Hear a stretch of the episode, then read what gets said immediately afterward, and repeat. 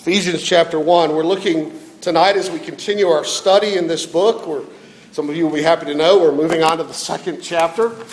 We're in verses 1 through 5 this evening. Again, in the first half of the book, chapters 1 to 3, the Apostle Paul is reminding you of what God has done in Christ for his people and all that he's been, he has given you the promise to you in Christ. It's in chapter 4, 5, and 6 that he tells you now, this is what you do with it. Uh, this is how then you live in light of it. And we won't, we won't even begin in chapters 4, 5, and 6 to understand how do we live in community in the church? How do we live in community in families? How do we live as husbands and wives? All the things Paul talks about, children and parents. We won't we won't know how to do any of that, and we won't have the resources to do it with a willing and happy heart. You'll gut it out and you'll crank it out and you'll try, and you won't do it very well, and you do it in your own strength, and no one's going to be happy with that. We won't do it very well at all unless we know what we have in the grace of the gospel, which is found in the first three chapters. And that's where we look tonight in chapter 2, verses 1 through 5, because joy in the gospel, the, the thankfulness and gratitude that the gospel produces, is produced as we understand how badly we need it. And that's what you'll see tonight in chapter 2, verses 1 to 5. How badly you need it, and what an amazing thing it is that God has done. Let me invite you to consider that tonight, then, from God's Word.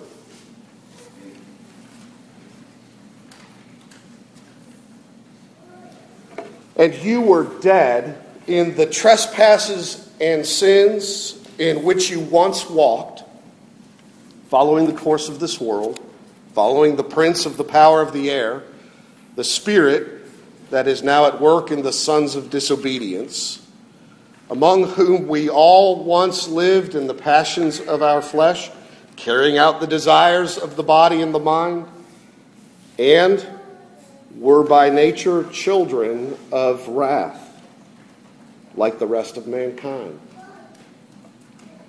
But God, being rich in mercy, because of the great love with which He loved us, even when we were dead in trespasses, made us alive together with Christ by grace, you have been saved. Amen.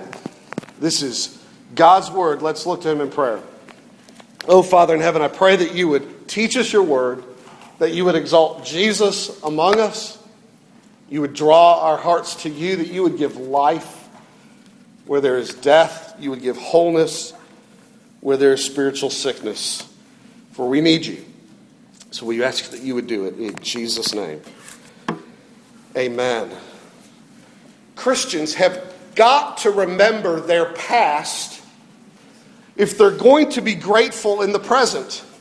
And you may not even realize, dear Christian friend, that this was your past or the extent of it. But Paul wants you to hear it. He wants you to know it. He wants you to remember who you were and remember what God did and know why God did it.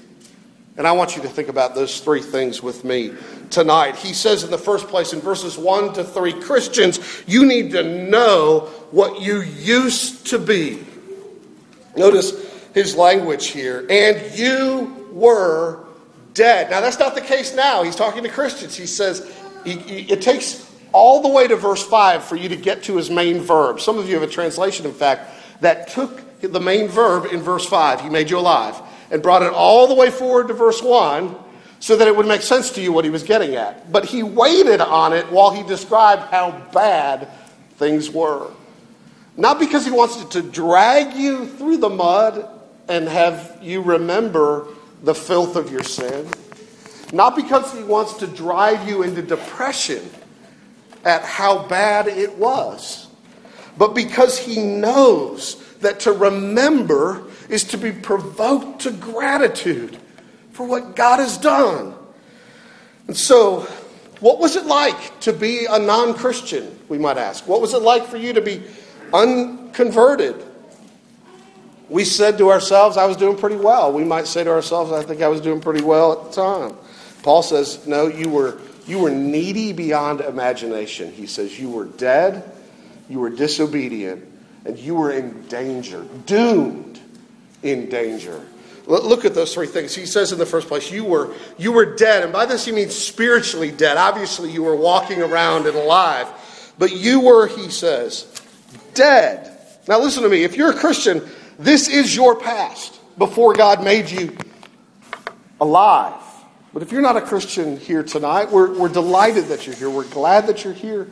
And you're welcome here. You need to understand the Apostle Paul is saying this is actually who you are right now spiritually dead.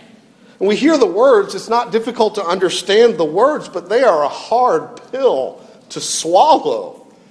He says you were a corpse, is what he says. Spiritually speaking, what is, what is that like? What is he getting at? Well, what is a corpse like, we might ask? What is it like to be dead? The dead person doesn't hear the conversation going on around them in the funeral parlor. A dead person has no appetite for food or drink.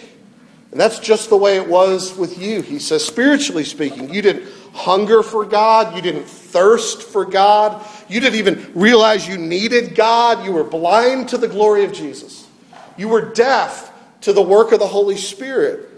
You had no love for God. You didn't move towards God. You were unresponsive, he says. And we have to admit that about ourselves full, and fully appreciate it, or we won't understand what a great thing it is that God did. Let me ask you this question. As you think about mankind, are, are people basically well, sick, or something worse? A lot of people think people are basically well. We're basically okay. But I like to illustrate it this way I like to think of us in terms of water skiers, the sport I grew up doing. Imagine yourself water skiing on a cesspool, to turn this spiritual, on a cesspool of sin. Okay? You're water skiing, so to speak. Some people think, you know, we're just fine, really. As long as I do well behind the boat, staying above the water, I might get splashed a little bit here and there, but you know, the, the wind will dry it off, the sun will bake it off. I, I might be tainted a little bit on the outside, but there's really nothing wrong on the inside. I just need to do what I need to do and do it well. And I'll be well. Some people would say, no, no, no. Actually, you know, it's worse than that. We have taken a nasty tumble off head over heels over the tip of the skis, and we, we are swimming in the cesspool. We're choking on the water in this. We may even be drowning in it, but we are alive enough to, to raise our hand and call for help. We're sick, but we're not what Paul says Paul says we're actually this we're dead at the bottom of that cesspool, and our lungs are filled with this nasty filth. We're incapable of breath. We're incapable of life. We have no heartbeat. We have no brain waves. Why? Because we're dead in our trespasses and sins. What does he mean there by trespasses and sins? Either he, well, trespasses means either crossing a boundary you shouldn't cross or, or deviating from the right path. We might say that the skier has gone outside the wake, let go of the rope that was pulling him in the right direction, and now has crossed into traffic. Even while he's dead at the bottom of the ocean. I know the, the metaphors and pictures are getting mixed up here, but We've gone where we shouldn't go, he says. That's what a trespass is. And we also have sinned. And sin is, to switch pictures here now, let's go to basketball for a second. Sin is throwing an air ball. Sin is at the free throw line, you miss completely. You fall short of your target. It's actually an archery term for, for a hunter shooting an arrow or, or uh, an archist, an archery person. It's not in the notes. I make up words. Paul actually makes up three in this text, but that's for next week. Literally, makes up three words. All right, so, so here, you, in your trespasses and in your sins, he says you are dead. And I, that is just a hard pill for people to swallow. I mean, We agree that a robber or a murderer or a gangster or whatever, I mean, these people were sinners, and okay, I can understand describing them this way, but respectable citizens? Upstanding people like us? Let me just ask you a few questions. How do you answer this? Are there any men in this room are, who are as good a husband as they ought to be? Are there any wives in this room who are as good a wife as they ought to be? Are there any kids in this room who are as good a child as they ought to be? Or any parents who are as good a parent as they ought to be? You know yourself, don't you, dear friends? You fall short of even your own standard and expectation. And Paul is saying, you have fallen short spiritually of the glory of God, which was your purpose, to know God and walk with God, and you've not arrived You are actually, he says, dead and disobedient. You, he says, no, look at verse 2, he says. He doesn't use the word disobedient, but he says, you know, you follow the course of the world. You live like the world does, business as usual, oblivious to Christ's kingdom not having a mind of your own, you sort of drifted along in the stream, doing what everybody else does, thinking what everybody else thinks. And more than that, not only did you follow in the way of the world, but you followed, he says, after the prince of the power of the air. You actually, he says, you followed along with Satan's designs and schemes. That's the prince of the power of the air. Paul here believes in a real personal devil who runs a kingdom. And though the devil cannot be in every place at once, he doesn't see the devil under every rock. The devil is a creature who, in his creatureliness, can only be himself in one place at one time. He is the prince of the powers of the air, the spirits now at work in the sons of disobedience. He probably means something like the devil here is the head of a legion of anti-Christ spirits, anti-God spirits. And you went along with them. You go along with them in their rebellion, and you don't even know that you do. In fact, though he doesn't tell us how they influence us, he says they do influence us. And how do they do that? The fact is, most anybody following them doesn't know that they are. You're saying right. Yeah, I've never once in my head said, I'm going to follow him. The Bible says, though, that the devil masquerades as an angel of light. Like the witches in the Chronicles of Narnia, if you're familiar with the, the C.S. Lewis children's tale, Lion, the Witch, and the Wardrobe, and others, you'll notice that the witches are always knock down, drag out, beautiful, captivating absolutely stunning, and they dazzle with their beauty, and they capture the heart with their winsome words and Turkish delight and the, the promise of pleasure and the, the hope of glory, but they never follow through very well. But you understand, the way Lewis presents them is they, they masquerade as something really good, all the while in their cunning and deceit they're aiming at something entirely wrong. And they'll just use a, a brute exercise of power and strength unless it becomes necessary in those stories. Well, that, that's what he, the Bible says Satan is like. He, he fools you into thinking what's good is bad and what's bad is good, and all the while you think whatever it is is good. If you think about it, it makes a lot of sense as a strategy. Ungodly as it is, if a wolf wants to devour a sheep, Maybe the best strategy is for the wolf to wear sheep's clothing and sneak in among the sheep. Is it too hard for you, though, to believe in a prince of the power of the air that hides his existence and influence? It may be too hard for some of you. You find it difficult to believe. All that comes to your mind is, well, let me put it the way C.S. Lewis does in his nonfiction work Screwtape Letters. He says, Screwtape Letters is a book in which he's, he's written from the perspective of an older demon to a younger demon about how to, uh, how to injure the patient, you know, the Christian. So the older demon speaks to the younger demon and says this if any faint suspicion of your existence begins to arise in his mind, the patient's mind, suggest to him the picture of something in red tights and persuade him that since he cannot believe in that, he therefore cannot believe in you. See, see, if you think the devil is wearing some long red underwear and has a tail and holds a pitchfork, which is absurd,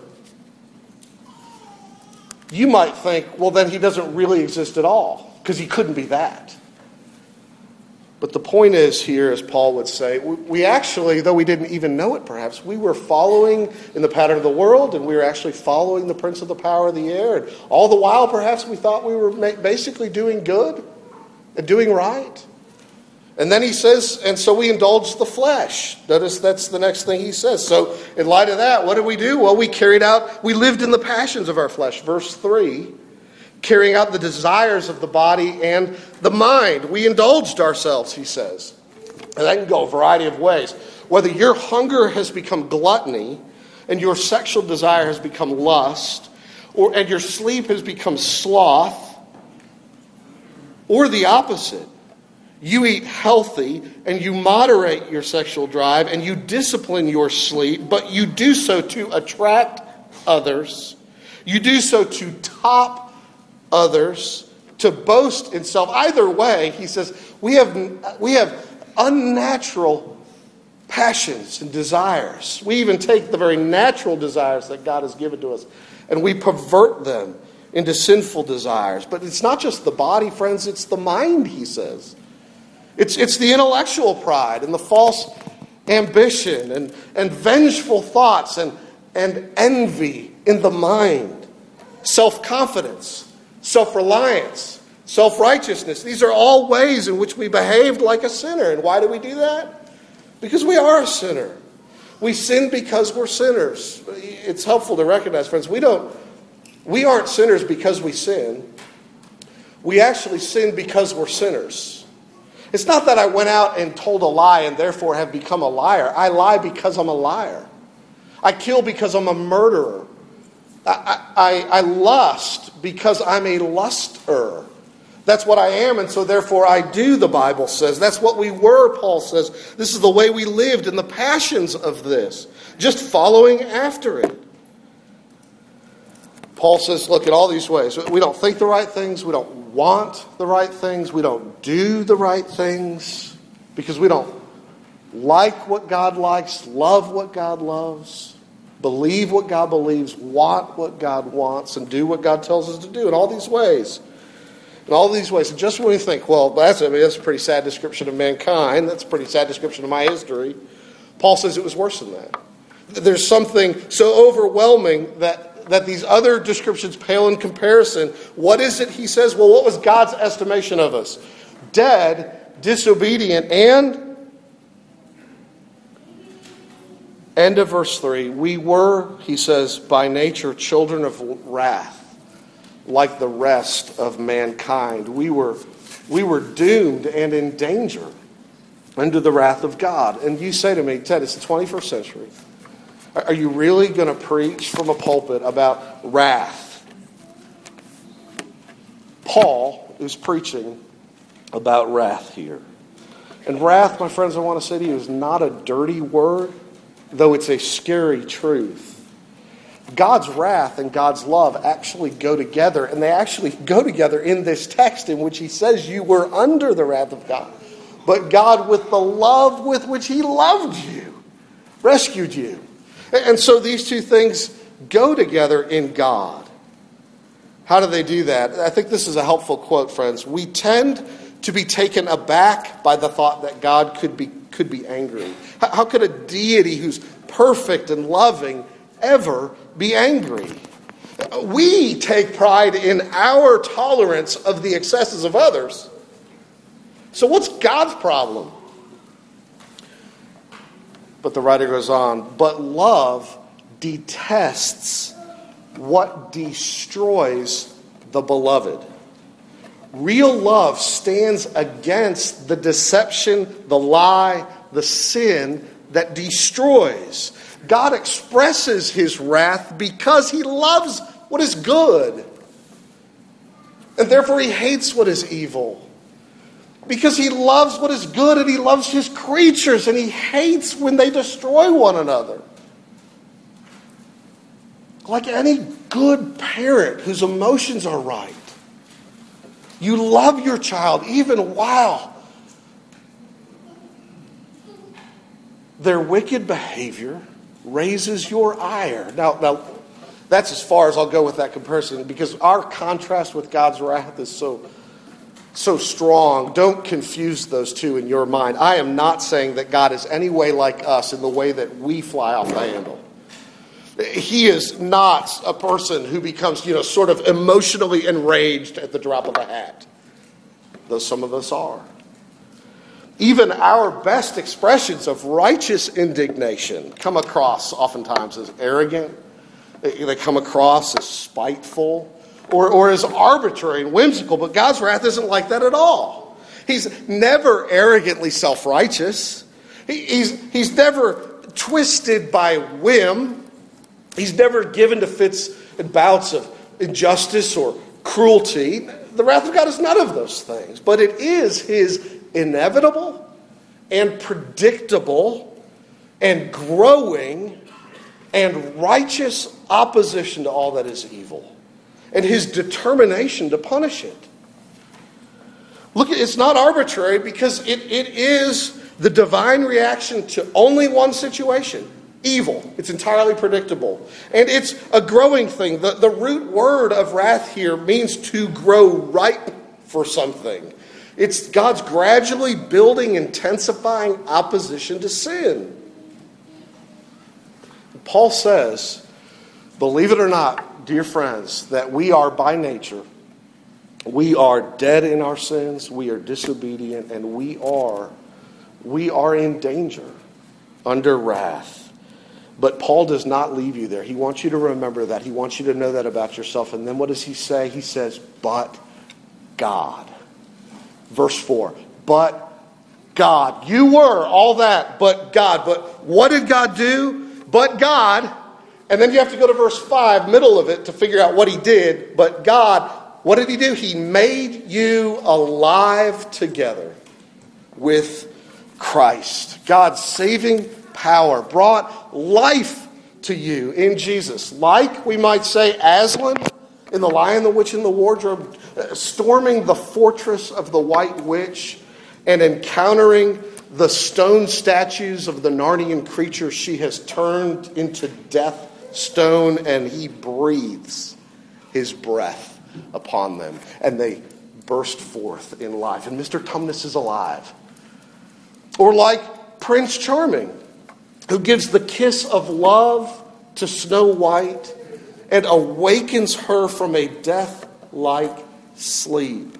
So, God, he says, but God, what did he do? He gave you spiritual resurrection. He made you alive even when you were dead. That's what he says. He did something for you that you could not do for yourself. The one thing, I've, I've never been in an, I've never uh, worked in a hospital or ER. I don't know the first thing about medical care and nursing. I barely know how to take care of myself. But I bet you, you will, no one has ever seen or ever will see a body lying still and limp with no pulse and no brain activity on a gurney in a hospital, suddenly jolting themselves with electricity to the chest to jumpstart the heart to bring themselves back to life. It's not something people can do for themselves. God did it. He made you alive. Do you remember the image in, in, the prophet Ezekiel? If you were to go to Ezekiel 37, it's a short, brief, and startling story of, of, of a vision God gives the prophet Ezekiel. And it's this image of a valley of dry bones, of human skeletons, uh, dry and dusty, as, as, though an army had been left there and per- having perished in battle and the bodies have decomposed and the bones have been bleached white under the hot Middle Eastern sun. And then God tells Ezekiel, Preach to the bones. And Ezekiel preaches to the bones. and the bones come together, and sinew and tendon and flesh and muscle and skin are put on the bones, and the men stand to their feet, a vast army of living men. What an image for a person in that day who had probably seen plenty of bleached bones in the sun. Whereas for most of us, we probably have never even seen a dead body. But what a visual picture. God says, I will bring life in your death. That is what I did for you, dear Christian. I brought you alive in death.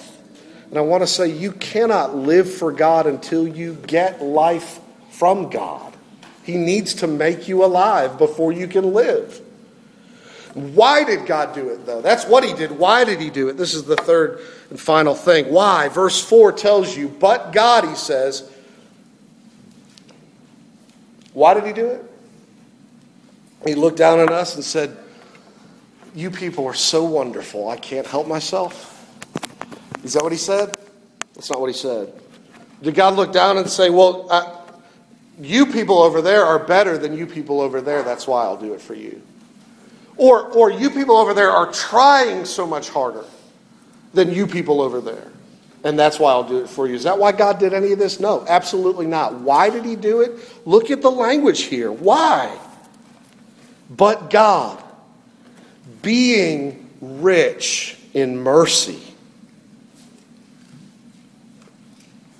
because of the great love with which He loved us even when we were dead in our trespasses, made us alive together with Christ.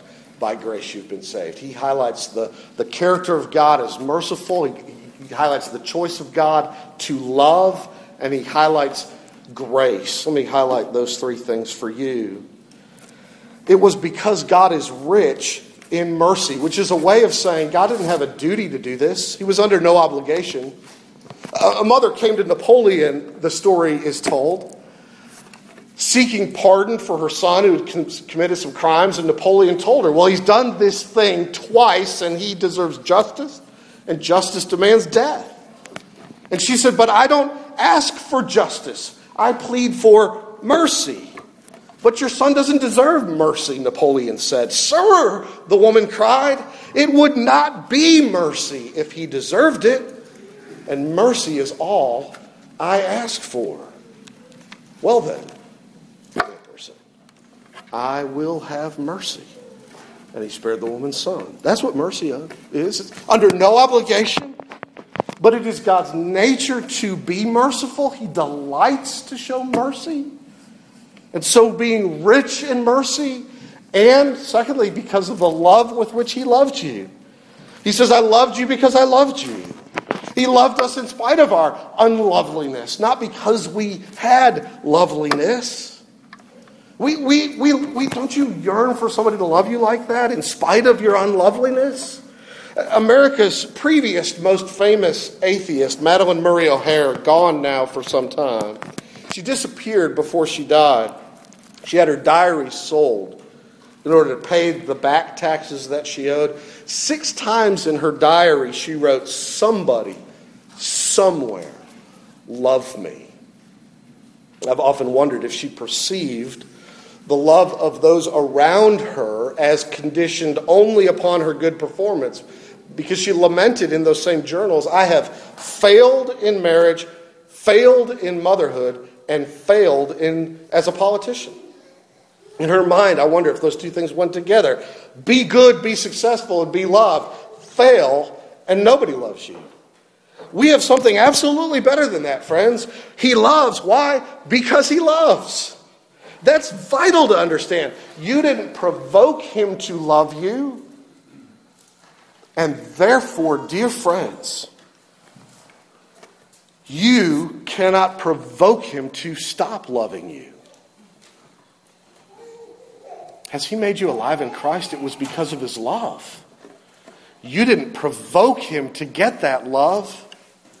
Thank the Lord there's not something in you that will now provoke him to abandon that love. Oh, no, friends. He loved. So he was rich in mercy, and he loved you, and he chose to love you. And so Paul says he can't help but say it. What's the conclusion? by grace, you are saved.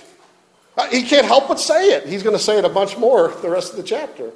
He can't help but say, So, by grace, you've been saved. Christ died for you when you were helpless. That's grace. When you were ungodly, when you were dead in sin, disobedient, in danger of wrath, Christ died for you. And God made you alive and brought you to life. So if you are a Christian here, you are in Christ for this one reason.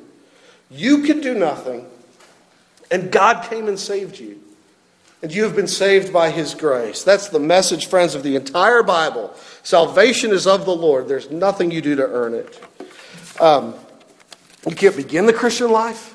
You can't continue the Christian life. You can't make progress in the Christian life. You can't even love other Christians properly until you have this fundamental understanding of the gospel, friends, that salvation is of the Lord and for the helpless. I have a friend and pastor friend named Ricky Jones. He says, All you have to do, however, to forget that you are a product of God's grace is to wake up in the morning. And you begin to honestly believe that you deserve to be where you are. We have to remind ourselves, friends, we were dead and God made us alive. We didn't expect it, and yet we take credit for it. We're so much better than those other people we say we're at church. We're at evening church. We're useless if we forget it, though. If we forget grace. Because anything done in the Christian life is done by faith, and faith is trusting another and the second you forget grace, you begin to rely on yourself. The second stop, you stop believing you are the product of grace. The second you stop believing that you are a beggar, simply a blind beggar telling other beggars where you received bread, the second you stop believing that your ministry with other people is done. Because nobody can stand the stink of self righteousness that comes forth when you think you deserve to be here and you have a right to minister. Jim Boice, the, the late pastor of 10th Presbyterian Church of Philadelphia, tells the story of his predecessor, um, uh, G. Campbell Morgan. He says, long, Morgan says, long ago, he was walking home one day. Uh, this is in the days before re- refrigeration, which isn't that long ago, actually, in the history of the world. My parents remember those days. You had to go to the store to get milk every day if you wanted milk. And so he sees this little girl coming up out of a, a basement uh, store. She's got a pitcher of milk in her hands, and the girl drops it and it shatters everywhere, and she starts crying uncontrollably. And, and he tries to comfort her in her crying, and, and she says, My mama's to beat me. That's her only pitcher. She's going to beat me. He says, It's okay, I'll, I'll, help you. And they start putting it back together, and they almost get done. And then she tries to stick a piece in too hard, it all falls apart again, and she's crying. It's okay, he says, it's okay. I'll, I'll fix it. Just sit here and watch. And he puts it all back together except for the handle, and then she tries to put the handle back in, and it all falls apart again, and she's crying harder. My mama's going to beat me. And he, so he picks her up, and he says, Your mama will not beat you today. And he carries her to a pitcher store, and he buys her another pitcher, and he walks back to the basement, and he gets it refilled with milk, and he asks her where she lives, and he walks her home carrying the pitcher, and he sets her up on the porch and he puts the pitcher in her hands and he says, ringing the doorbell, Will your mama beat you today? Now? And she says, No. This is a much better pitcher than the one we had before. That's grace. There's nothing you do to help it. Any effort on your part to make it work better only ruins it. And what God gives you in the end is much better than what you had before. You have nothing to do with it. It's purely about Jesus. And so all we supply, friends, is the need for it. All we supply is something that's broken and destroyed, and all we receive is life and hope, joy and purpose in a kingdom. Do you know that, dear friends? You know why you need to remember? Because we're afraid to admit that we're sinners, that we're weak, that we need help. And it's because we've forgotten grace. We think if we admit we need help, then we're worthless. We've forgotten grace, and when we do, we try to fake a beautiful life. We tell people we're fine, our relationships are fine, the marriage is fine, work is fine, life is fine. We start faking it, friends, because we're afraid that if people saw the truth, they would want nothing to do with us. And it's because we forget that we're saved by grace. And we judge people who aren't like us. We get together in groups of four and five and we stand around and we say, you know, nobody's really like us. Those people over there have different politics than us. They have different religious ideas than us. They have different economic views than us. They like different football teams than us. But we're right and they're wrong. And we're not really all that interested in talking to them. No wonder nobody wants to be close to us. We forget grace. And so we separate ourselves from other people by being judgmental against them. And it's because we've forgotten 1 Corinthians chapter 4, verse 7. What do you have, says Paul, that you have not been given? And if you received it, why do you boast? As if you did not receive it. Why do you act like you earned it? Salvation is of the Lord. He gave you life. Let's pray. Our Father in heaven, I pray you'd forgive us for all our proud thoughts we know that you oppose the proud but are gracious to the humble. I pray that you would humble us under your mighty hand. Teach us to know the grace of Christ, for we ask it in his name. Amen.